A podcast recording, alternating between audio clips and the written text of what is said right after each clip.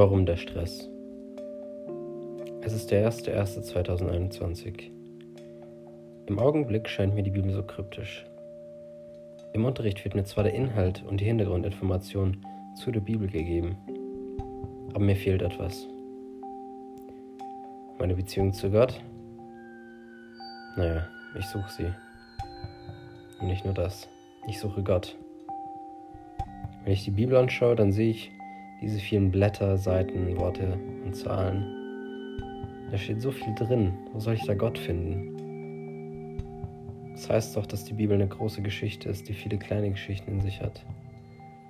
Und in diesen vielen Geschichten werden echte Menschen beschrieben, die im echten Leben den echten, lebendigen Gott erlebt haben. Wie Gott in ihrem Leben gewirkt hat, wie er mit diesen Menschen gesprochen hat, von Angesicht zu Angesicht. Und sie konnten einander verstehen, im echten Leben.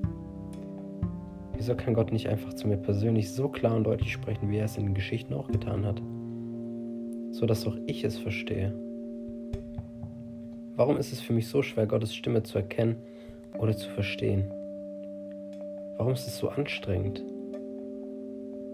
Naja, und außerdem, mein Leben gerade ist, ist echt alles andere als echt.